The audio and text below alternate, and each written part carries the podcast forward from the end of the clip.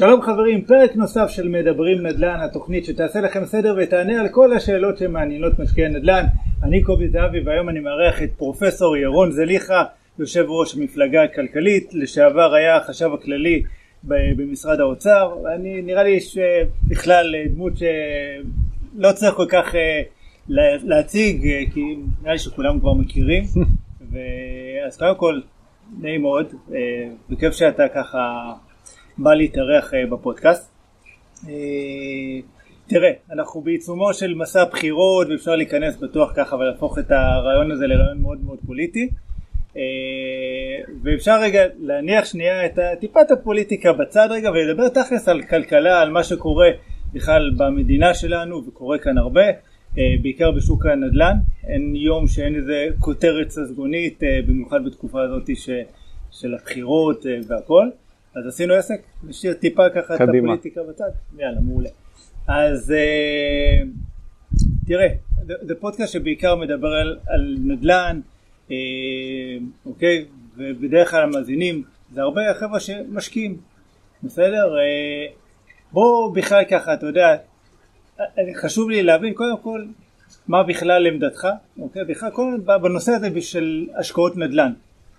כבר אנחנו ניכנס רגע לדברים ככה נוספים, אבל אולי התקלתי אותך בשאלה...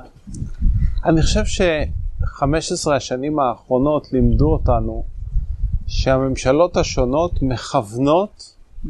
להמשך עליית מחירי הנדל"ן. אוקיי. Okay. הן עושות זאת משני כיוונים שונים. ראשית, הן מנהלות מדיניות כלכלית שהתוצאה שלה היא עליית מחירי הדיור. אוקיי. Okay. זו מדיניות שמדכאת את הצמיחה, וכתוצאה מכך מדכאת את הריבית הריאלית הארוכה, והדברים הללו גם מדכאים ייצור של הזדמנויות השקעה אלטרנטיביות מצד אחד, ומהצד השני הן גורמות לציפיות לעליות מחירי נדל"ן שמגשימות את עצמן. אז השילוב הזה של ריבית נמוכה, ריבית ריאלית נמוכה וקצב צמיחה נמוך mm. וציפיות גבוהות, מדרבנות עוד ועוד את מחירי הדיור, ומי שמרוויח מכך הוא בראש ובראשונה הממשלה. צריך לזכור שהממשלה גם היא בעלת המונופול על מקרקעין, ולכן היא נהנית מעליית מחירי הקרקע, וגם מטילה מיסים כבדים על הנדל"ן, כך שבפועל לפחות 60% ממכירה של דירה הולכים לממשלה בצורה כזאת או אחרת. אוקיי. ואם זה המצב, עשה עם ישראל שינוי יסודי בתמהיל ההשקעות שלו. אם לפני 15 שנה, בתקופתי באוצר למשל, חמש שנים ברציפות מחירי הדיור ירדו. מהשנים 2003 עד 2007 מחירי הדיור ירדו שנה אחר שנה. כשנכנסתי לאוצר מחירה של דירה ממוצעת היה 96 משכורות, כשסיימתי היו 80 משכורות, היום זה כמעט 160. אז בשנים שלי באוצר, בדיוק, בשנים שלי באוצר, השקעה בנדל"ן לא הייתה השקעה כדאית.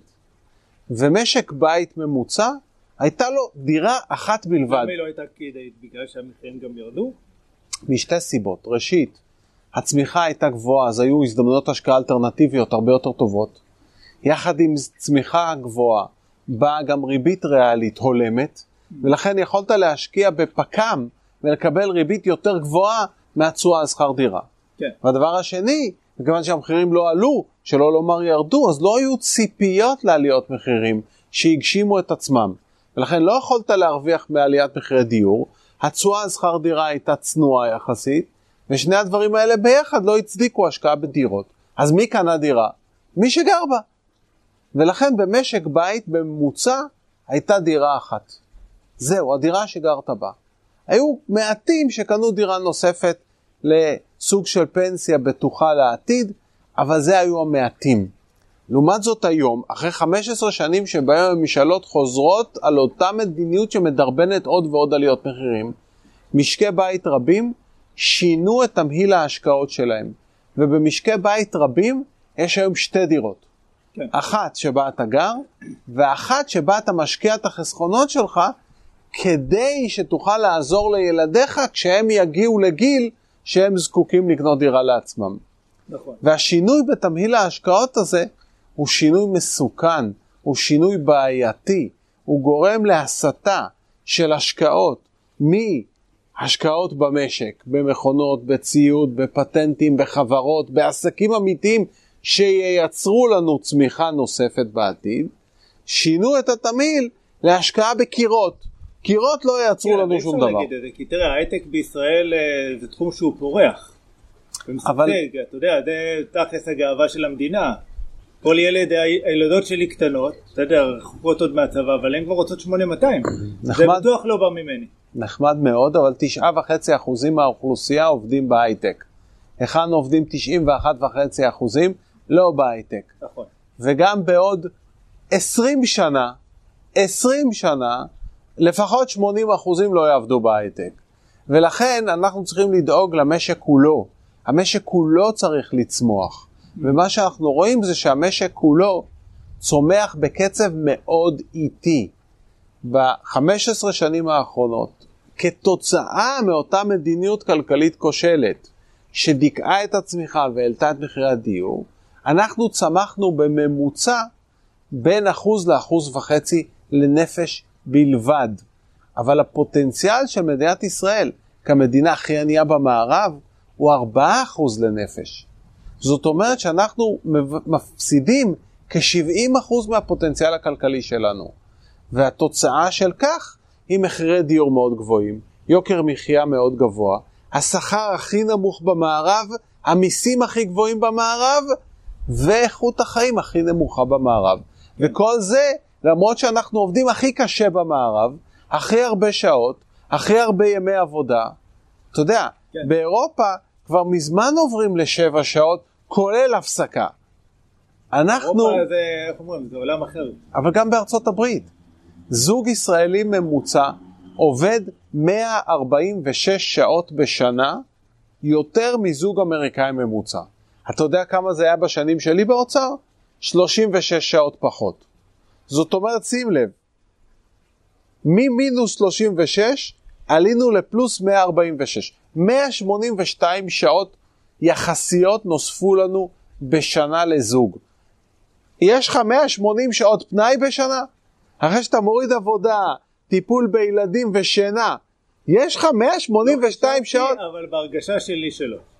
אז בהרגשה שלי, אתה ואני וכולנו חיים במשק הכי עני במערב, הכי הרבה שעות, ושים לב עוד דבר מעניין, אתה יודע שכאשר אתה מצליב בין מספר שנות ההשכלה לבין ההכנסה בקרב 195 המדינות בעולם, אתה מגלה שככל שיש יותר השכלה, ההכנסה אמורה לעלות.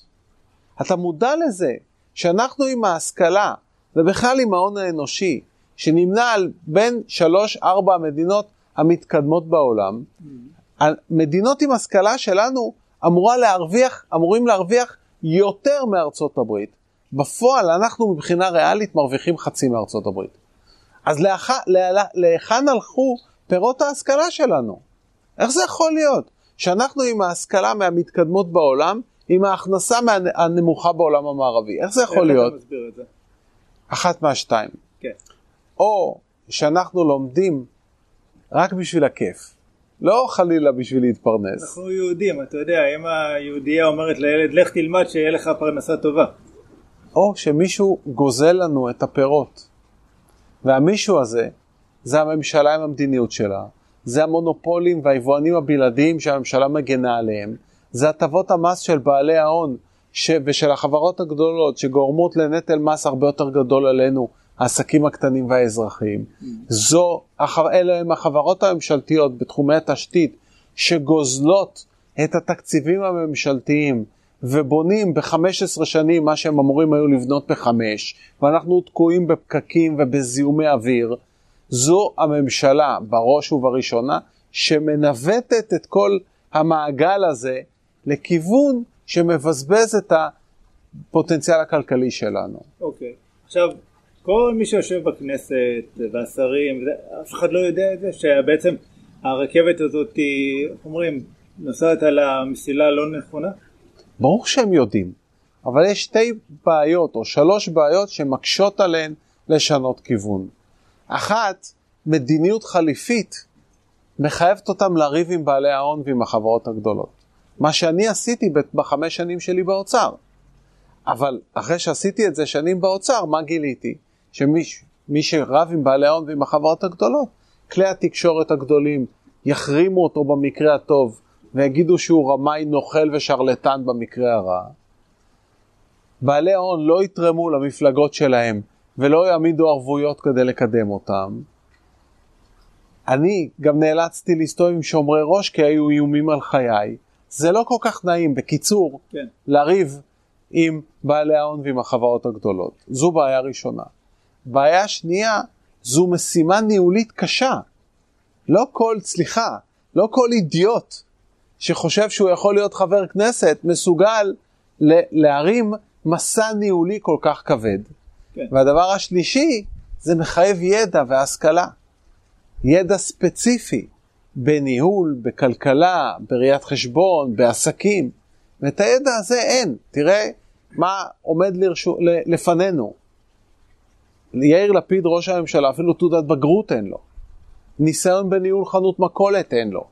אז הוא חשב שבגלל שהוא נחמד והוא מדבר יפה, ויש לו כוונות טובות, הוא יכול להקים ממשלה, ובשנה וחצי שהוא הקים ממשלה וניהל אותה, יחד עם בנט, מה הם עשו?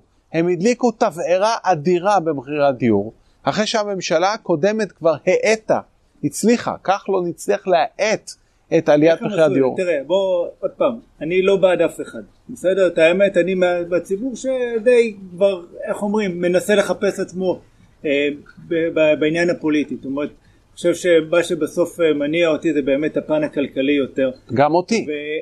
ומי שמכיר אותי גם יודע, פעולה... סליחה, רק ש... משפט אחד, מי שמכיר אותי גם יודע, אני מתחתי ביקורת על ממשלת נתניהו כשהיא הייתה בשלטון, ואני מותח ביקורת על ממשלת לפיד ובנט שהם בשלטון. כן. אתה לא יכול, אתה לא יכול לנסות ולגרום לשינוי כלכלי בלי להצביע על הליקויים במדיניות הכלכלית. נכון, אבל להאשים ממשלה שסך הכל נניח מקיימת שנה, שנה וחצי, שבגללה עכשיו מחירי הדיור מזנקים ועלו וכל זה, נראה לי שזה קצת, אתה יודע, להצביע על מי שיושב בראש anyway, להגיד שהוא אשם. למה? כי זה קל ונוח. יש בעיה עם מה שאתה אומר.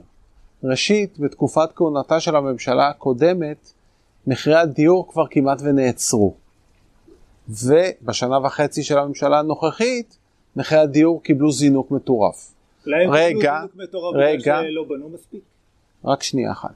הדבר השני הוא שכשקמה הממשלה והציבה את המדיניות הכלכלית שלה, אני הזהרתי מראש שהמדיניות הזו תגרום לזינוק מטורף במחירי הדיור. הפלא ופלא זה קרה. אז איך יכול להיות שצדקתי? במדע אתה מנסח את התיאוריה ומשאר השערות לפני, לא אחרי. אתה עכשיו מנתח בדיעבד. אני רק מזכיר את מה שאמרתי מראש. מראש הזהרתי שהמדיניות המטורפת הזאת, שמעלה את נטל המס על, העס, על העסקים הקטנים ועל האזרחים מצד אחד, מחבקת את המונופולים מצד שני, ממנה את הסנגורית הכי טובה של המונופולים לראש רשות התחרות, הדברים הללו יגרמו לעלייה של מחירי הדיור, ואם תרצה אני אסביר גם למה. יאללה. אבל אמרתי את זה מראש, וזה אכן מה שקרה. אז אי אפשר לבוא ולהגיד שאני עכשיו מאשים אותם על לא עוול בכפם, כאשר ייעצתי להם להפוך את המדיניות שלהם, הזהרתי אותם שהם עומדים להיכשל, הזהרתי אותם שהם עומדים להדליק מדורה במחירי הדיור, ואתה יודע מה? הם האמינו לי, כי הם רצו את זה. הם רצו עלייה במחירי הדיור. למה? מה האינטרס שלהם? הם סגרו את הגירעון הממשלתי כך. בזמן שאתה שילמת עוד רבע מיליון שקל על כל דירה ממוצעת, הם מהרבע מיליון לקחו 150 אלף שקל. תכפיל את זה בעשרות אלפי יחידות דיור, ועכשיו גם תבין שזו עוד סיבה למה הם הגדילו מאוד את, את היקף הדיור.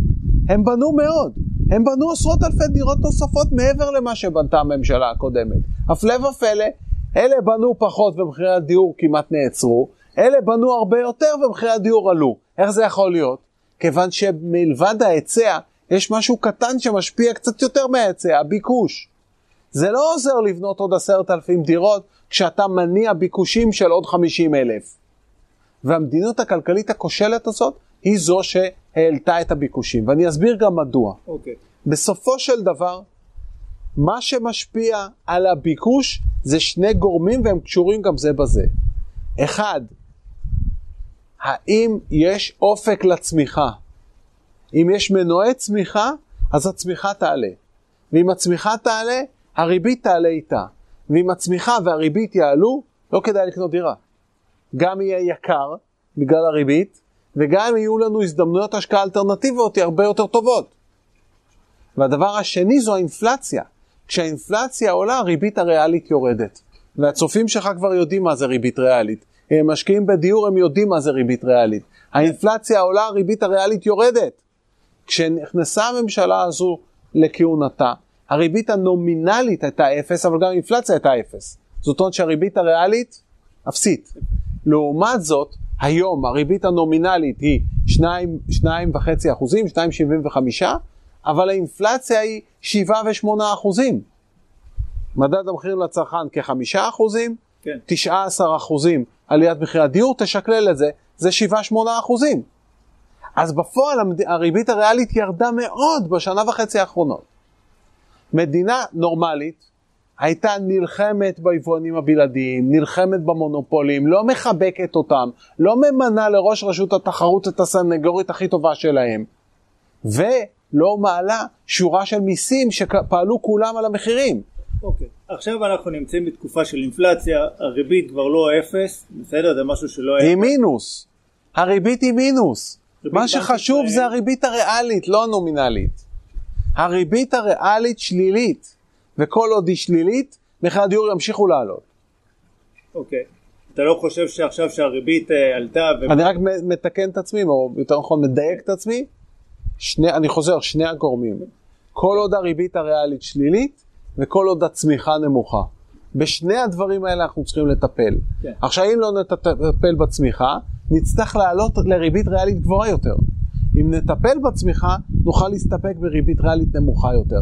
ולכן, יש פה בעצם משחק של שני זרועות שהממשלה מסרבת לטפל בשניהם. הם לא רוצים לריב עם היבואנים הבלעדיים, הם רוצים שאתה תחשוב שהם עושים מהלכים, אבל הם לא עושים כלום ושום דבר. אגב, לא זאת ולא קודמתה. כן. זה נבלה וזה טרפה. אה, הש- השאלה בוא נגיד ככה אם תהיה אלטרנטיבה עכשיו אם בכל זאת שהריבית עולה וכבר יש קצת אה, אולי טיפה אלטרנטיבות אה, אפילו אתה יודע לשים את הכסף בפק"ם השם ישמור כבר אתה יודע מביא, אבל מביא קצת יותר מ-0.17 סליחה, אבל הריבית הריאלית שלילית, הכסף שלך נשחק. נכון? אז אם תשים בפק"ם, עדיין אבל אתה יודע יש אמונה שבמדינת ישראל מחירי הנדל"ן לא ירדו הם תמיד עולים קודם כל בחמש שנים שלי באוצר הם ירדו. ירדו. שנה אחר. שנה. שנה אחר שנה, חמש שנים. כשאני נכנסתי לאוצר, 96 משכורות לדירה ממוצעת, יצאתי מהאוצר 80. הפלא ופלא, לפניי המחירים עלו, הפלא ופלא אחריי המחירים עלו. כן למה? כי בתקופתי הממשלה לא האמינה שהיא צריכה להתפרנס מלעשוק את האזרחים שלה. אם היא תעלה את מחירי הדיור, היא תעשוק את האזרחים שלה ותהפוך את עצמה לעשירה. אנחנו האמנו שממשלה תהיה עשירה כשהאזרחים שלה יתעשרו, לא כשהאזרחים שלה י- י- יגרמו, יהפכו להיות יותר עניים. כן. שאלה, אתה יודע, אם באמת המחירים, זאת אומרת, אם אנחנו לא באיזה סוג של נקודת אל חזור, שכבר המחירים עלו, שאתה יודע, עכשיו, אף אחד מאיתנו לא רוצה לצאת פראייר. זאת אומרת, אנשים בסוף קנו דירה אחת, שתיים. יש לך ילדים? אומר, כן, כמה? שתיים. שני ילדים. כן. יופי. אז על כל 100 אלף שקל שהדירה שלך תעלה, הן יפסידו 200. אתה מבין את זה, נכון? הם יצטרכו לקנות את הדירות הללו. כן. אתה אמנם תוריש להם דירה אחת, אבל הם יצטרכו לקנות שתיים. יש להם קצת יותר מדירה אחת, אבל אתה יודע, זה, זה אני, כי אני אגיד לך, אני נכנסתי לעולם השקעות הנדל"ן, לא כי רציתי להיות משקיע, לא עניין אותי. כי רצית להגן על הילדים שלך. רציתי להגן על המשפחה שלי. אבל אתה כי אני מבין- הבנתי שאני עצמאי ואין לי פנסיה, והמדינה מכרסמת בכל שקל שאני מרוויח. אז זה מה שאתה, אתה. מחזק את מה שאני אומר. ואני הלכתי פשוט קניתי דירה קטנה בפריפריה, מה שקרה אחר כך זה כבר, אתה יודע, יקירי. אתה רק מצדיק את מה שאמרתי. מה הממשלה בעצם גורמת לך? במצב נורמלי, במצב, בשנים שאני הייתי באוצר, אתה היית קונה דירה לעצמך ומשקיע בחברות, בחברות, לא בקירות. היית משקיע בחברות שמגייסות את הכסף שלך ומייצרות לנו צמיחה ותעסוקה ושכר עולה. עכשיו אתה משקיע בקירות, למה? כי אתה פוחד שהילדים שלך בעוד 20 שנה לא יוכלו לקנות את הדירה, נכון. אז אתה קונה את הדירה היום. אבל בגלל שאתה קונה את הדירה היום, אתה מעלה להם את המחירים. בסדר, אבל אתה יודע, בסופו של דבר אנחנו חיים בעידן קפיטליסטי, ואני חייב לדאוג לביתי. אז אתה יוצא אני לא פראייר. גנבתי, אני לא ו- רצחתי, אני בסוף עבדתי. מאוד מאוד קשה על הכסף, אחרי ששילמתי למדינת ישראל, אתה יודע בדיוק כמה, וזה הרבה מאוד כסף, מה שנשאר עוד לקחתי. אני לא אומר לך לא לקנות דירה. תקשיב. אוקיי? והלכתי קניתי דירה, אתה לא מקשיב. כן. הממשלה יצרה מצב שבו אתה חייב להיות פראייר. למה? אני לא מרגיש שאני פראייר. אתה לא מרגיש שאתה פראייר, אבל אתה דפקת את הילדים שלך. אתה דפקת את הילדים שלך ודפקת את הנכדים שלך. אין לך ברירה, זה המצב. שלא תביני לא נכון, גם אני קונה עוד דירות. אין ברירה. אין ברירה. חוץ מברירה אחת קטנה, כן. להחליף את המדיניות הכלכלית. למה אתה קונה עוד דירות? אם אתה אומר שבסוף, אתה יודע, גם לך יש ילדים, אז גם אתה דופק את הילדים שלך. לא, אני דופק את הילדים שלך, ואתה דופק את הילדים שלי ושלך. אז אנחנו בקיצור ביחד... אה, בקיצור, ניווטו אותנו למצב שבו אנחנו כולנו דופקים את הילדים שלנו. עכשיו, אם נשנה את המדיניות הכלכלית זה ייעצר, אבל כל עוד אנחנו מצביעים לאותם פוליטיקאים שמקדשים את אותה מדיניות כלכלית, הם מעלים את מחירי הדיור, אנחנו חייבים לקנות דירות לפני שלא נוכל לממן את זה, הקנייה של הדירות מעלה עוד את המחירים, וזה גלגל שחוזר בו. אבל מנקודת ראות מקרו-כלכלית, תראה איך דפקנו את עצמנו פעמיים. פעם אחת גרמנו לכך שהילדים והנכדים שלנו לא יוכלו לקנות דירות. פעם שנייה ניווטנו את הכסף שלנו, במקום שיושקע בחברות, שייצרו לנו צמיחה, שייצרו עוד תעסוקה, שייצרו עוד עליית שכר, ניווטנו אותו להשקיע את הכסף בקירות. אבל קירות לא ייצרו לנו תעסוקה, לא ייצרו לילדים שלנו פרנסה, ואנחנו כמו עכברים מסוממים במבוך הזה, רצים אחרי עצמנו, והפוליטיקאים צוחקים עלינו. כן, אבל... הפוליט- אתה מבין למה אני רץ לבחירות? אתה מבין למה הקמתי מפלגה כלכלית? זו האלטרנטיבה שאני מציע לכולנו. לשנות את המדיניות הכלכלית ולהפסיק את המרוץ המטורף הזה. כן, אבל עדיין, אתה יודע, יש איזה מצב שבסוף, אה, מי שלא יהיה בראש, אוקיי, וזו התחושה די כללית, אה, אני חושב, אה, בעם כרגע, שלא באמת יעשה שינוי. זאת אומרת, יש איזו הרגשה כזאת, אתה יודע, זה- משנה כבר אם זה ימין, זו שמאל, אמירה מאוד כפויה טובה להגיד את זה לי. אני חמש שנים הסתובבתי עם שומרי ראש כדי ליישם את המדיניות שאני אמרתי. בתקופתי ירדו מחירי הדיור, בתקופתי היו המחירים במשק, לא רק דיור, יותר נמוכים מהמחירים במערב, לא 35% יותר גבוהים. אני נלחמתי בבעלי הון ובחברות הגדולות, ושילמתי מחירים כבדים, ועכשיו אתה אומר לי, אם אני אבחר אני לא אעשה? אתה יודע מה? תמשיך להצביע לאותם גורמים ותשלם על זה, רק אל תתלונן. קודם כל אני לא מתלונן, אני לוקח אחריות, אתה יודע, על העתיד שלי וגם של הילדים שלי, בסדר? אבל זה, זה זו הרגשה- חוכמה קטנה. זה- זה אנחנו שנינו כנראה אנשים ישראל. עמידים, אנחנו שנינו כנראה אנשים עמידים שיכולים לדאוג לילדים שלנו וכנראה גם לנכדים שלנו. אבל רוב עם ישראל לא כך. נכון. רוב עם ישראל לא יכול לדאוג, והוא לא יכול להרשות לעצמו שנה וחצי נוספות כאלה שמחיר הדיור יעלו בעוד 300 אלף שקל. לא יכול להרשות לעצמו. היה לנו בחירות, עכשיו אנחנו בסבב החמישי, אינשאללה שגם יהיה האחרון, בסדר, עברתם את אחוז החסימה, איזה שינויים, אוקיי? בואו תן לי שלושה שינויים, שלושה דברים שהיית עושה בכדי באמת שישפיעו על שוק הנדל"ן בישראל. שלושה דברים, כן, ולכאורה אף אחד מהם לא קשור לדיור, אבל שלושתם יורידו את מחירי יאללה. הדיור. הראשון, רפורמה במס. אני הולך לבטל את כל הטבות המס לחברות הגדולות ולבעלי ההון, כולן, לקחת את הכסף הזה ולהוריד מע"מ. אני רוצה להוריד את המע"מ ל-15% כבר מיד בתחילת כהונתי, וכל שנה להמשיך ולהוריד את המע"מ בעוד חצי אחוז עד שנגיע ל-12%. המהלך הזה, לצד המהלכים הנוספים שתכף אני אציין, יורידו את האינפלציה. הורדת האינפלציה תעלה את הריבית הריאלית.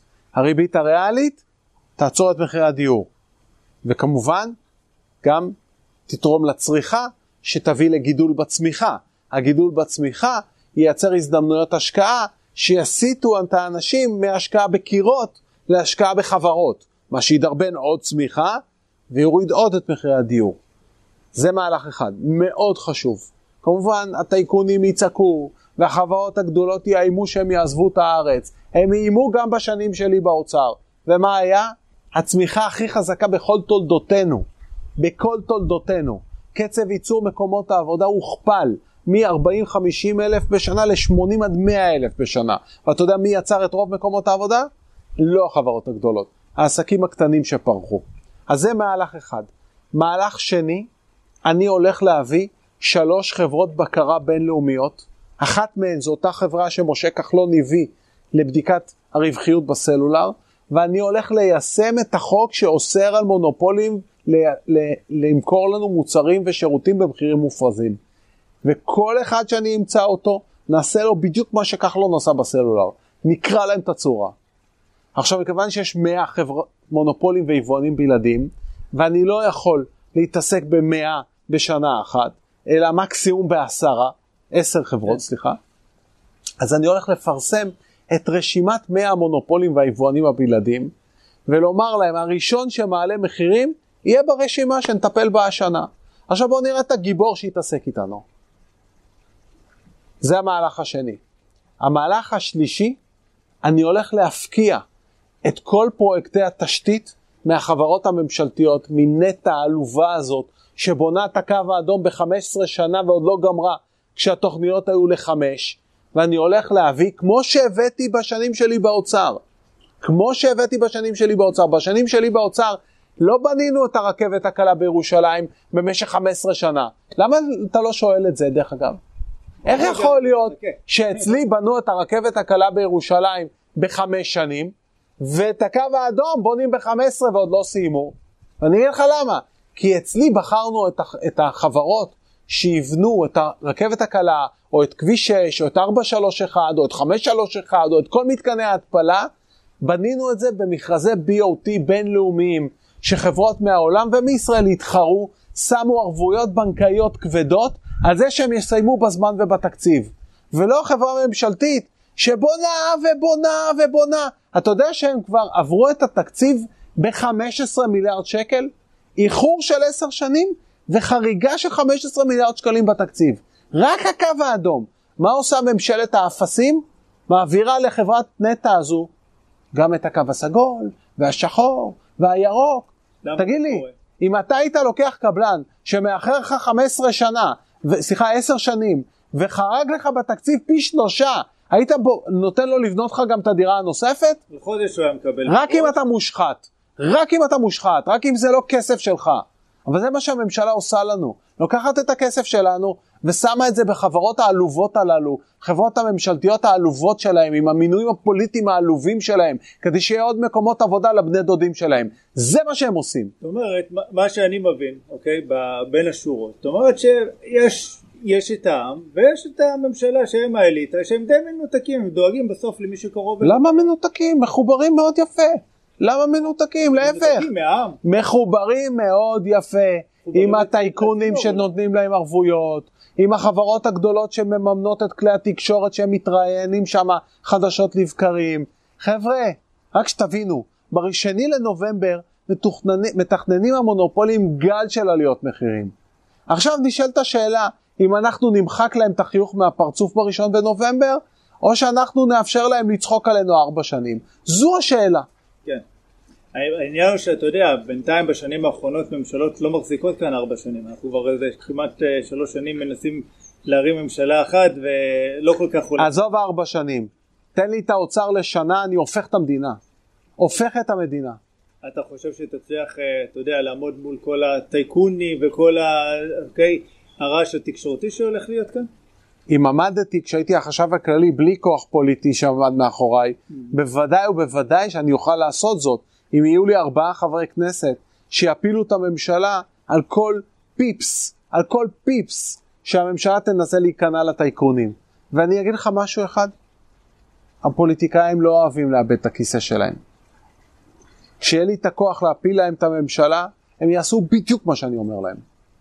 יש איזו הרגשה שבסופו של דבר, אתה יודע, בן אדם רוצה לרוץ לכנסת, די, אתה יודע, לזכות מה שנקרא באיזה הטבה שנקראת פנסיה לכל החיים, יאללה בוא תחזיק את זה. אין את זה כבר, זה לא נכון. אז אין את זה יותר. הפנסיה התקציבית זה משהו של העבר. חברי כנסת היום מקבלים משכורת כמו כולם, ומי שמכיר אותי יודע שהמשכורת שלי היום הרבה הרבה יותר גבוהה מהמשכורת של חבר כנסת. אני לא שם בשביל תפקיד, אני לא זקוק לזה, יש לי תפקיד, יש לי כהונה, יש לי עבודה, אני מתפרנס מאוד יפה, אני נהנה מהחיים, ואם ייתנו לי, אני מוכן להיכנס לגיהנום הזה כדי לסדר את המדינה הזו פעם אחת ולתמיד, בשביל הילדים שלנו, בשביל הנכדים שלנו. למה באמת חשוב לך, אתה יודע, זאת אומרת, להיות בכל הביצה הזאת, בכל הגיהנום הזה, כמו שקראת? משתי סיבות. שלך? שתי סיבות. ראשית, זה המקצוע שלי. אני כלכלן, אני מרצה לכלכלה, אני מלמד, ואני רוצה לעשות את מה שאני מלמד כבר 25 שנה. מאוד פשוט. כן. והדבר השני, כי נמאס לי. פשוט נמאס לי. ואני לא מוכן להמשיך ולהיות פראייר. אז אני עושה כמיטב יכולתי כדי שאנחנו כולנו נפסיק להיות פראיירים. אוקיי. אבל אתה יודע, תראה, יש הרבה מוחות יהודים טובים, בסדר? והרבה פעמים כשאני מדבר עם כל מיני אנשי עסקים גם, וכן, אומרים לי, תשמע, אני יכול אה, ללכת להיות עכשיו איזה שר ויכול אה, לעשות כל מיני דברים מאוד מאוד, אבל למה אני צריך את זה? מה אני צריך עכשיו את כל המצלמות עליי ואת כל הרעש התקשורתי ושיכפישו את המשפחה שלי ו- וכל הזמן יכתבו עליי כמה אני גרוע ו- ושקרן ורמאי ומה אני צריך? אני עושה בסוף אני עושה עסקים, אני עושה כסף, אני נהנה מהחיים, אני יכול לטוס לטייל בלי שאף אחד ישים אליי לב למה אני צריך את כל זה? ובסופו של דבר אנחנו מאבדים הרבה הרבה כוח אנושי שהוא טוב ואיכותי, אה, אוקיי? שלא רוצה בכלל להגיע לדבר הזה שנקרא ממשלת ישראל. הוא אומר למה אני צריך להתלכלך? אני לא כל כך מתרשם מה, מהעניינים האלה, ואני אגיד לך גם למה. בכל הממשלה יש רק שני אנשים חשובים. ראש הממשלה שאחראי על הביטחון והמדיניות, ושר האוצר שמנהל את ענייני הפנים. שר האוצר הוא זה שקובע את המדיניות הכלכלית ומנהל את המשק שלנו. כל האחרים פחות חשובים. אם יהיה שר תרבות יותר טוב או פחות טוב, רחוק הוא לא יגיע בלי שר האוצר. אם יהיה שר בריאות יותר טוב או פחות טוב, רחוק הוא לא יגיע בלי שר האוצר. כנ"ל שר התחבורה, וכנ"ל שר איכות הסביבה, וכנ"ל כל השרים. הם בסופו של דבר לא יכולים להזיז אצבע בלי שר האוצר. ואם שר האוצר חסר כישורים, רצון או יכולת, רחוק אנחנו לא נגיע, בין אם יגיעו האנשים הטובים שאתה מספר, ובין אם הם לא יגיעו. כן. ולכן בסוף זה מתחיל מזה, מהאוצר. מי יושב באוצר? ומה עם הביטחון? אתה יודע, בסוף יש את האיום האיראני שאיך אומרים, מהשמיים, אה, קודם כל, אם יהיה לך שר אוצר נורמלי, כן. אז תקציב הביטחון יוכל לתת מענה לאיומים האלה. כי כרגע, אם אנחנו לא צומחים, לממשלה אין מספיק כסף, לא לבריאות ולא לחינוך ולא לרווחה כן. ולא לאיכות סביבה ולא לתחבורה. אבל אם אתה כל כך נהנה ל- לעמוד בפקקים, לקבל שכר שהולך ונשחק, לשח... לשלם את המחירים הכי יקרים באירופה, אז סבבה, תמשיך להצביע לאותן מפלגות. תראה. מה שקורה בשנה וחצי האחרונות, מבח- מבחינת, אתה יודע, כל העניין של אה, משקיעים וכל זה, די הזרקור עלינו. זאת אומרת, יש איזה קטע שהמחירי נדל"ן עלו בגלל שהמשקיעים נכנסו לשוק. טוב, זה לא נכון. זה שטויות. קודם כל, אנשים אומרים משקיעים והם מבלבלים בין שני מושגים. מושג אחד זה, נקרא לו משקיעים מקצועיים. כאלה שאוספים דירות כדי להרוויח, או נכנסים לענייני, לסיכוני יזמות, או באמת משקיעים כדי למכור. כן. זה משקיעים מקצועיים. הם המיעוט בשוק. בין 10 ל-20 אלף דירות, תלוי באיזה שנה. רוב השוק זה מה? זה, זה משפחות שקונות דירה כהשקעה עבור הילדים שלהם בעוד 20 כן. שנה. זה רוב השוק. והם נמצאים שם כי אין להם ברירה. כי הממשלה יצרה מצב שבו מחירי הדיור כל הזמן עולים, ואם אתה לא תקנה דירה היום בשביל הילדים שלך בעוד 20 שנה, הם לא יוכלו לקנות דירה בחיים. כן. בפועל, עצם זה שאתה עושה את זה, אתה מעלה את מחירי הדיור. אני לא מאשים אבל אותך, אני מאשים את הממשלה. ואני חוזר ואומר, בשנים שלי באוצר, אני הייתי מנהל המדיניות הכלכלית, לצד תפקידי כחשב הכללי, המדיניות הייתה אחרת. ולכן אף אחד לא נאלץ לקנות דירה, קנו רק הזוגות הצעירים. ואתה יודע מה קורה כש-50 אלף דירות רודפים אחרי, אחרי 40 אלף זוגות צעירים? המחירים יורדים. המחירים יורדים. זה וביקוש.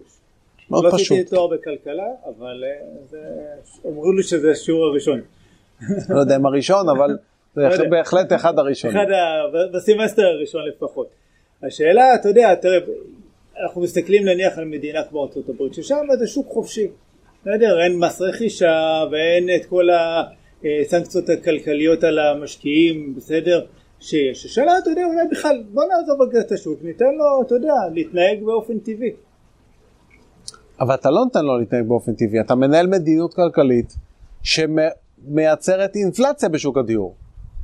אדרבה, בשנים שלי ניהלנו מדיניות טבעית, אוקיי. נייטרלית, ובאמת נתנו לשוק להתנהל. לא, ומה אבל קרה? לא, המחירים ירדו. אתה יודע, בוא, אתה יודע, נבטל את המס רכישה, מס שבח, אתה יודע, נגדיל, ניתן לאנשים, נזרז בכלל בירוקרטיות, אתה יודע, היום להקים כאן בניין זה עוד אגדות. עזוב, זה תקשיב. זה. בוא אני אגיד לך משהו. בשנים שלי באוצר כן. בנינו הכי פחות. הכי פחות. אז איך המחירים ירדו? כי אמרת, היה אלטרנטיבה אחרת. בדיוק. תעשה אלטרנטיבה, תייצר אלטרנטיבה, תייצר כן. צמיחה, תייצר ריבית ריאלית חיובית תואמת את הצמיחה, כן. ולא צריך לדאוג לא לבירוקרטיות ולא להטיל מיסים ולא לבטל מיסים ולא נעליים. אבל מעבר לזה אתה גם צודק, שיעור המיסים בשוק הדיור גבוה מדי. אבל אתה לא תוכל להוריד את המיסים כל עוד לא עשית מה שאמרתי. תנהל מדיניות אחרת, תזיז את הגורמים האינפלציוניים משוק הדיור, אז תוכל להוריד את המיסים הללו, לא לפני. ואתה חושב שאתה יודע, בכלל כל המגמה של האינפלציה, כל מה שקורה היום בכלל במשק, כי תראה, מסתכל על אירופה ששם האינפלציה מאוד גבוהה, בפי כמה וכמה ממדינת ישראל. זה לא מדויק. זה גם כן, זה לא מדויק. אתה מזכיר לי כן. את בת דודה שלי, שהולכת וקונה תיק יקר, כן. ושואל אותה בעלה, כמה זה עלה? היא אומרת לו, מה זאת אומרת, 70 אחוז הנחה. היה 70 אחוז הנחה, אבל כמה זה עלה? 70 אחוז הנחה. מה אתה חי באחוזים? אתה חי במספרים.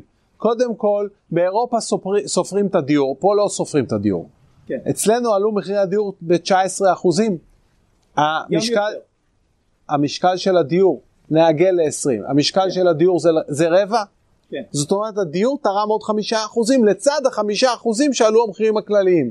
אז אתה באינפלציה של כמעט עשרה אחוזים. אז גם באחוזים אתה... רגע. שנייה. ודבר השני, המחירים פה 35% יותר יקרים. כשמוצר פה עולה באחוז, המשמעות היא שקל 35. אבל כשבאירופה זה עולה באחוז, המשמעות היא שקל. ואצלהם גם השכר יותר גבוה. אז היכולת להתמודד עם העלייה היא יותר טובה. והם עובדים הרבה פחות שעות, אז יש להם גם פנאי. בקיצור, מנסים לבלבל אותנו עם השוואות שהן באחוזים ולא במספרים. אוקיי, זאת אומרת, אני חושב שזה שילוב של אה, אחד, שלא מציגים לנו את התמונה כמו שהיא, שתיים, היעדר השכלה פיננסית. או, זה מביא אותי לנקודה הבאה. למה אין לנו השכלה פיננסית? אתה יכול להסביר טובה. לי? אתה יודע שתלמיד בישראל לומד מכיתה א' עד י"ב אלפיים שעות יותר מתלמיד באירופה? אלפיים. אגב, למה אלפיים שעות? כי דוחסים אותנו ב-40 ילד בכיתה, אז לא מצליחים ללמוד, ללמד שום דבר. אז מוסיפים, במקום להוריד את מספר הילדים, מוסיפים עוד שעות ועוד שעות ועוד שעות, כמו איזה חבורת דבילים. כאילו אנחנו, אם אנחנו נלמד אלפיים שעות יותר בכיתה של 40 ילד, זה יעשה משהו. ומאלפיים שעות לא מצאו זמן לחינוך פיננסי. למה? שאלה נהדרת. אני אגיד לך למה. למה? כי רוצים לשמור אותנו בורים? בדיוק. תראה, הש- השאלה למה בכלל רוצים לשמור אותנו בורים? אני את הילדות שלי, אתה יודע, אנחנו משתפים, הם חלק מאוד מאוד פעיל בכלל בכל הפעילות שלנו, גם אה, העסקית, גם הנד- הנדל"נית, הן חיות את זה בגיל אפס. בסדר? הן יודעות, הן יושבות לפעמים אפילו, אתה יודע, הבת הגדולה שלי קרא כבר אבא עשיר אבא עני, ושואלת אותי, יודעת מה זה ריבית, היא מבינה, אתה יודע, איך הדברים עובדים עוד פעם ברמה של ילדה בת 12 כמעט. השאלה, אתה יודע, מה, מה האינטרס אה, לשמור אותנו קטנים מבחינה פיננסית? מה האינטרס לא לבדוק את תוכנית הלימודים ואת ההתאמה שלה לצורכי המשק? אתה יודע, אני נשיא מועצה אקדמית של המכללה הכי גדולה בישראל. יש לנו הרבה מאוד חוגים. כל חוג אנחנו בודקים את צורכי התעסוקה מדי שנה, שנתיים. יושבים ראשי הענף ובודקים האם תוכנית הלימודים מתאימה להתפתחויות כדי שתמיד תוכנית הלימודים תהיה לפי צורכי התעסוקה. אין טעם ללמד אותך בדברים שאין להם שימוש בתעסוקה, או דברים שיש להם שימוש לא ללמד אותך. כן. אבל אצלנו יש את מערך המטה במשרד החינוך הכי גדול בעולם המערבי, אבל את העבודה שלו הוא לא עושה. את הבדיקה של צורכי התעסוקה הוא לא עושה. אוקיי. תראה, אני אה, נוכחתי לגלות בעיקר גם בתקופת הקורונה, אתה יודע, תפסנו קצת את מערכת החינוך במערומה, וגיליתי כי הבנות היו בבית והיה לי זמן קצת אה, לראות יותר מה הן לומדות. אה, לאכזבתי, שהן לומדות את אותו חומר משעמם ומייגע שאני למדתי כביכול. וזה, אתה יודע, אני אומר, חלפו איזה קצת יותר משנה, שנתיים מאז שאני הייתי בבית ספר היסודי, והעולם השתנה, זאת אומרת, היום אנחנו בעולם הרבה יותר מהיר, הרבה יותר טכנולוגי, אבל המערכת החינוך איפשהו נראה שנתקעה אי שם בשנות ה-80 אולי, בשיטת ההוראה, בחומרי לימוד אה, וכאלה. השאלה, אתה יודע, בסוף, אם הבסיס לא מתחיל הרי בהשכלה שלנו. אני חושב שיש לנו צורך בשינויים מהותיים במערכת החינוך. ראשית, זה לא ישנה מה ילמדו, ולא ישנה איך ילמדו, כל עוד זה 40 ילד בכיתה. אם אתה לא תאמץ את הסטנדרט באירופה, שזה 18 ילד, לא משנה מה תעשה, רחוק אתה לא תגיע עם הילדים. כן. אז קודם כל, 18 ילד בכיתה. אגב, ואיך תממן 18 ילד בכיתה? קודם כל, אם יש לך 18 ילד בכיתה, אתה לא צריך 2,000 שעות יותר מאירופה. תקצץ את מספר השעות. לשחרר לך כסף, לשחרר לך מורים. זה דבר ראשון. דבר שני, מה אתה צריך את כל מערך המטה והפיקוח האדיר הזה? מה הוא עושה בדיוק? לכו תלמדו. לכו תלמדו במקום לבלבל למורים את המוח. מצד אחד יש 40 ילדים שהורגים את המורים, ומצד השני 40 מפקחים שהורגים את המורים. תשחרר את זה, תבטל את כל המערך הזה, שלח את כולם ללמד. כן, אבל נדמה שעכשיו, אתה יודע, בכלל יש את ההסתדרות שתופסת אותנו, אתה יודע בדיוק מאיפה, וכל פעם שקצת אתה מנסה לעשות שינוי שלא בא להם בטוב, בסדר? כמו לבטל את האיסרו חג או משהו כזה, אתה יודע, תופסים אותנו ואומרים, אוקיי, אז אנחנו שופטים. אתה באמת חושב, אתה באמת חושב שהמורים יתנגדו ל-18 ילד בכיתה? אתה לא. באמת חושב שהמורים... אבל זה לא רק מורים, זה גם אחים ואחיות שבבתי חולים, אוקיי? יש לך בערך אה, אחות אחת על 14 חולים, בסדר? אתה צודק, הבעיות דומות. בסדר, אתה תראה עולם אחר לגמרי. אתה צודק, הבעיות דומות, אבל תכף נדבר על זה. קודם כל במערכת החינוך, אתה חייב לעבור ל-18 ילד בכיתה, והדרך לממן את זה, זה לבטל את האלפיים שעות המיותרות, לבטל את מערך הפיקוח והמטה היקר והכבד והשמן והלא יעיל, ולהשקיע את הכספים האלה ב-18 ילד בכיתה. זו, זה פרשה ראשונה. פרשה שנייה, אתה צריך לבנות עוד 20 אלף כיתות. אתה לא יכול להקטין ל-18 ילד בכיתה בלי לבנות כיתות. את זה נעשה בפרויקטים של BOT, כמו שעשינו את הכבישים, כמו שעשינו את המתקני התפלה, עושים מכרזים בינלאומיים, ניגשים בכל עיר, בכל עיר חסרות, נניח עיר מסוימת, אלף כיתות, קבלן שיזכה, יבנה את האלף כיתות, יתחזק לאורך 20 שנה ויקבל את התשלום האיטי לאורך 20 שנה. וכך אתה מבטיח שהוא יבנה בצורה יעילה, הוא, הוא אחראי על התחזוקה, אז הוא בטוח יבנה בצורה יעילה, ואתה יכול לממן את זה בצורה טובה, כיוון שהכסף ייספר לאורך 20 שנה ולא במכה אחת. אוקיי. לאורך ה... ש... אז למה לא עושים את זה? אתה יודע, תראה, אנחנו... ניהול, אנחנו ניהול. אנחנו חיים בעולם שבסוף, אתה יודע, אנחנו גם יודעים מה קורה אצל שכנינו ובמדינות... תגיד לי, אני שואל אותך משהו. מודל של מדינות שכאילו, שהכלכלה שם עובדת אה, כמו שצריך, כמו דנמרק, או לא יודע, בסדר? ו... ונראה לך שבדנמרק היו ממנים אדם כמו ליברמן לשר האוצר? אני שואל אותך ברצינות. גם אני מניח שלא. אנחנו מתייחסים לחיים הכלכליים שלנו בצורה מבזה. אם אתה חולה ואתה צריך רופא, אתה הולך ל- לליברמן? לא, אני הולך לרופא. אתה הולך לרופא, ורופא מומחה, נכון? לא לווטרינר. אם אתה צריך אורתופד, אתה הולך לאורתופד, לא לווטרינר, לא לרופא ריאות. גם מי הולך לרופא? תשמע, אתה רוצה היום לקבוע תור לרופא, אוקיי? אם תשרוד ותחיה עד שיגיע התור שלך, אחלה. אבל רוב הפעמים, אם יש לך כסף... אגב, למה? למה? כי חסר כי עשרה- הפכנו להיות רפואה לעשירים בלבד. לא, אה, למה? אבל. אבל למה?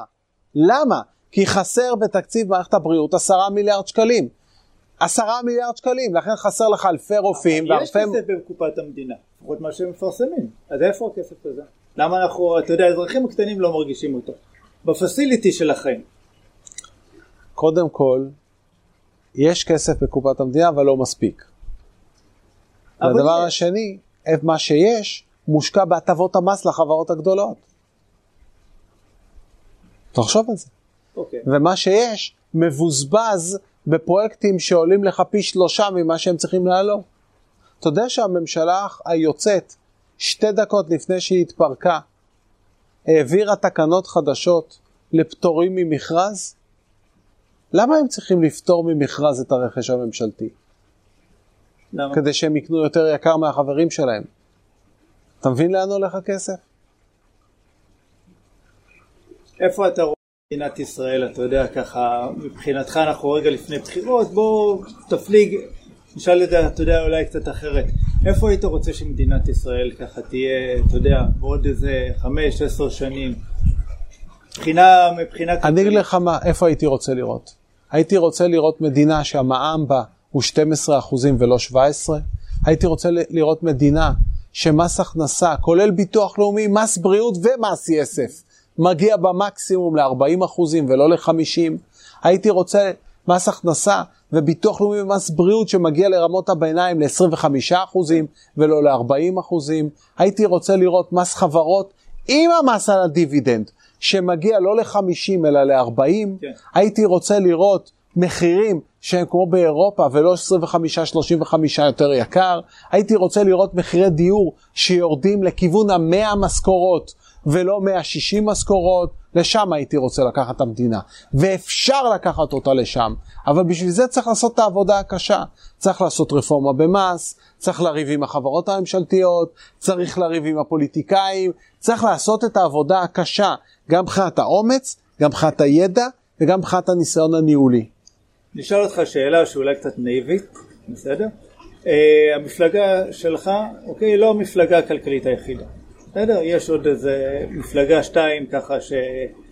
בגזרה הזאת שמנסים לעשות כאן טוב אה, כלכלי, אני, אני די בטוח שכולם מגיעים עם אג'נדה אה, טובה, בסדר? רוצה לפחות להאמין עם כוונות טובות לא פחות משלך. עכשיו, שתי המפלגות, שלוש המפלגות, איך אומרים, מג'עג'עות קצת מבחינת אחוז החסימה. למה לא לאחד כוחות? למה לא להגיד, אוקיי. אתם יודעים מה?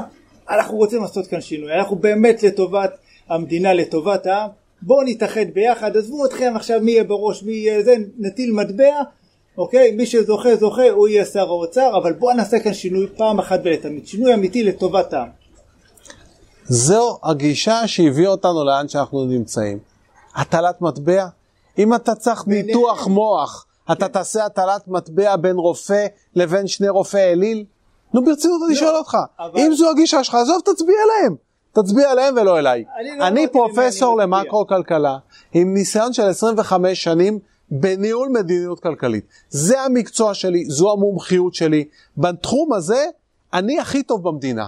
עכשיו, אתה רוצה לבחור אנשים שאין להם לא את ההשכלה, לא את הידע ולא. לך על זה, עזוב אותי אני מסכים בשקט. איתך לא במאה אחוז, גם לא במיליון אחוז, במיליארד אחוז, שמי שנניח שר הבריאות צריך להיות עם רקע בבריאות, מי ששר הכלכלה צריך להיות רקע בכלכלה, ומי ששר הביטחון צריך להיות עם רקע בביטחון, כי הוא, הוא יודע לה- להבין דברים שמישהו אחר שמגיע מבחוץ לא יודע לראות, בסדר? מסכים במאה אחוז. יחד עם זאת, בסוף אני חושב שאתה יודע, הביחד, בוא אני אגיד לך משהו, יש כנראה. משהו שאתה לא מבין. אז תסביר לי, בשביל זה אני... הלב של הכלכלה זה ציפיות. לב המדיניות הכלכלית זה ההשפעה ש, שלה על הציפיות שלך. כדי שאני אוכל להשפיע על הציפיות שלך, אתה חייב אמון בקובעי המדיניות. אבל אין עכשיו- לנו כבר. שנייה. האמון אם אין. אמון, תישארו כמו שאתם. עכשיו, אתה מבקש שאני אחבור עם אדם אחד שהלך לבחירות והבטיח שהוא לא יישב בממשלה מסוג מסוים, מכר את המצביעים שלו דקה אחרי זה. הבטיח הורדת מיסים והעלה מיסים. או עם גברת אחרת שהתברר כשקרנית פתולוגית. אני לא אשב עם האנשים האלה, גם מכיוון שזה לא נאה בעיניי, גם מכיוון שזה לא מכובד בעיניי, וגם מכיוון שזה יפגע באמון של המצביעים שלי. עכשיו, כל עוד יש לי מצביעים שמוכנים לתת לי את האפשרות לעשות את השינוי עבורם, אני אעשה את זה. אם לא, אני אמשיך להטיף למען מה שאני מאמין, עד שיפול האסימון. יפה. קודם כל, רגע, אנחנו רגע לפני סיום, בסדר? אנחנו עוברים לפינתנו הקבועה, שנקראת השאלון המהיר. או, אוקיי, או, חכה, חכה, אבל לא- עוד לא שמעת את השאלות. אה, בסדר? חוקים מאוד פשוטים. אני שואל, אתה עונה, תהיה ספונטני, רגיש בעל חוש הומור, בסדר? אה, תאר לי את עצמך בשלוש מילים. שאלות מעניינות, לא קשורות אה, לכלכלה. אני מאוד אוהב לקרוא. יאללה, ת- תמליץ על ספר. גם אני, יש לי תחביב. אני אמליץ על ספר. הגוורדיה הלבנה של מיכאל בולגקוב. אוקיי, לא קראתי. אבל ת- בשתי מילים, על מה הספר? הספר מדבר על... הספר מדבר על אידיאולוגיות ועל אנשים ועל הסכנות שקיימות ב... אה, אה, באנשים שמנסים לרתום אחרים עם סיסמאות ולא עם מהויות. מדהים. מי הוא האדם שהכי השפיע עליך? טולסטוי. למה? מה, מה כל כך מיוחד? אה, מכיוון שהספרים שלו מציירים אנשים אמיתיים ודילמות אמיתיות בחיים ומחשבות על איך ראוי לחיות ומה ראוי לעשות ועל יחסים בין אנשים. מקסים. תראה, השאלה... אני בכלל לא, לא כל כך מושפע מהאנשים כמו מספרים. כן. יכול להבין אותך. אתה יודע, ספרים, יש בזה איזה עומק. השאלה הבאה זה ספר מומלץ. המלצת כבר על שתיים, נראה לי, אבל בוא תמליץ על עוד אחד, כי נראה לי שיש לך ספרים מעניינים ולא שגרתיים. אה, הקץ לנשק של המינגווי. אוקיי, יפה. הדבר הראשון שהיית לוקח איתך לאי בודד, את אשתי והילדים. והדבר האחרון שהיית לוקח איתך לאי בודד, את הפקקים. זה אתה מאמין שיהיה לזה סוף? אם נמשיך להטיל על החברות הממשלתיות הכושלות שיבנו לנו את מערכות ההסעה, אז לא. יש כביש 6 שבסוף אתה משלם כסף בשביל לעמוד בפקקים. אתה מודע לזה שהייתי סמנכ"ל הכספים של כביש 6? כן, בנינו אותו on time, on budget, on quality. כן. לא חרגנו דקה. למה? כי היינו חברה פרטית. אם הממשלה הייתה מטילה על מע"צ לבנות את כביש 6, עד המאה ה-27 הם לא היו בונים. העצה הכי טובה שנתנו לך.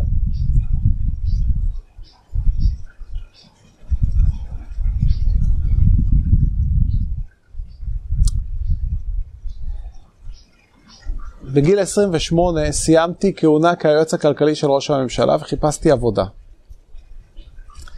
ועמיקם כהן, מנכ"ל פרטנר, כן. שאז הייתה חברה חדשה, הציע לי לבוא ולהיות האסטרטג הראשי של החברה.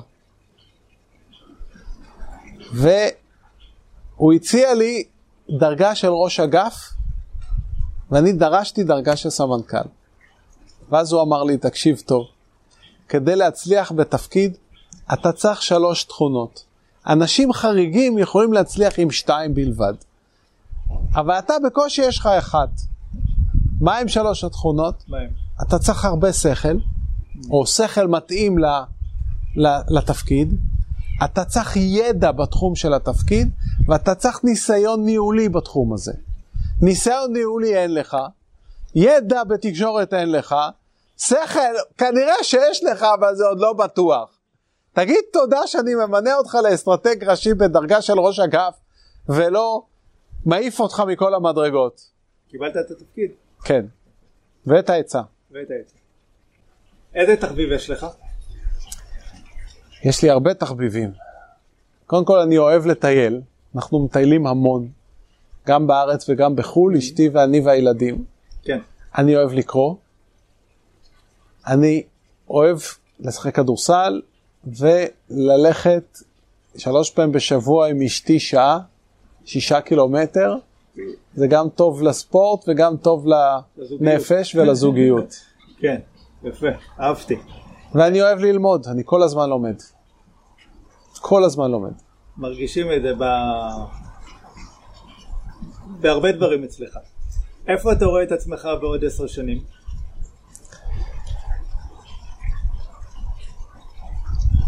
אמ, עושה עוד ממה שאני עושה היום. אוקיי. מה, בפוליטיקה עדיין? הפוליטיקה אני לא יודע, גם אם אני אהיה בפוליטיקה זה יהיה לשנתיים, שלוש, ארבע, לקדנציה. כן. אני לא בא ללייב, זה לא מעניין אותי. אני בא לעשות שינוי ולחזור ל- ל- לענייניי, אני נהנה מהחיים. אני אוהב ללמד, אני אוהב לעשות את העסקים שלי, אני אוהב ללמוד, אני אוהב לבלות עם המשפחה שלי, יש לי תרבות פנאי מפותחת, ואני מקווה להמשיך אותה. אם היו עושים סרט על החיים שלך, לאיזה ז'אנר הוא היה שייך?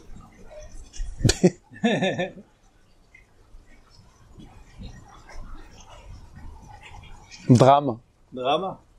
לא חסר לך דרמות בחיים נראה לי, במיוחד לא בתקופה הזאת. שאלה הבאה מעניינת, אוקיי? לאן היית הולך אם היית בלתי נראה?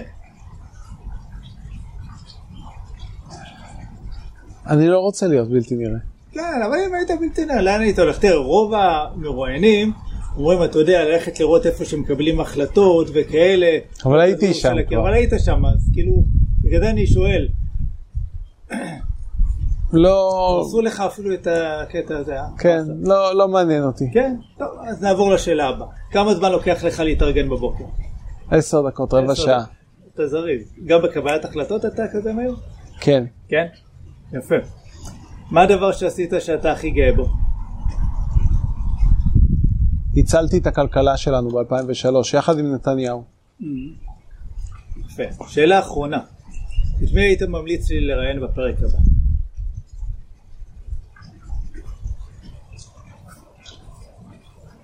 זוג צעיר שלא מסוגל לקנות דירה. אוקיי. נתתי אחלה, הבאת כאן הברקה. אהבתי.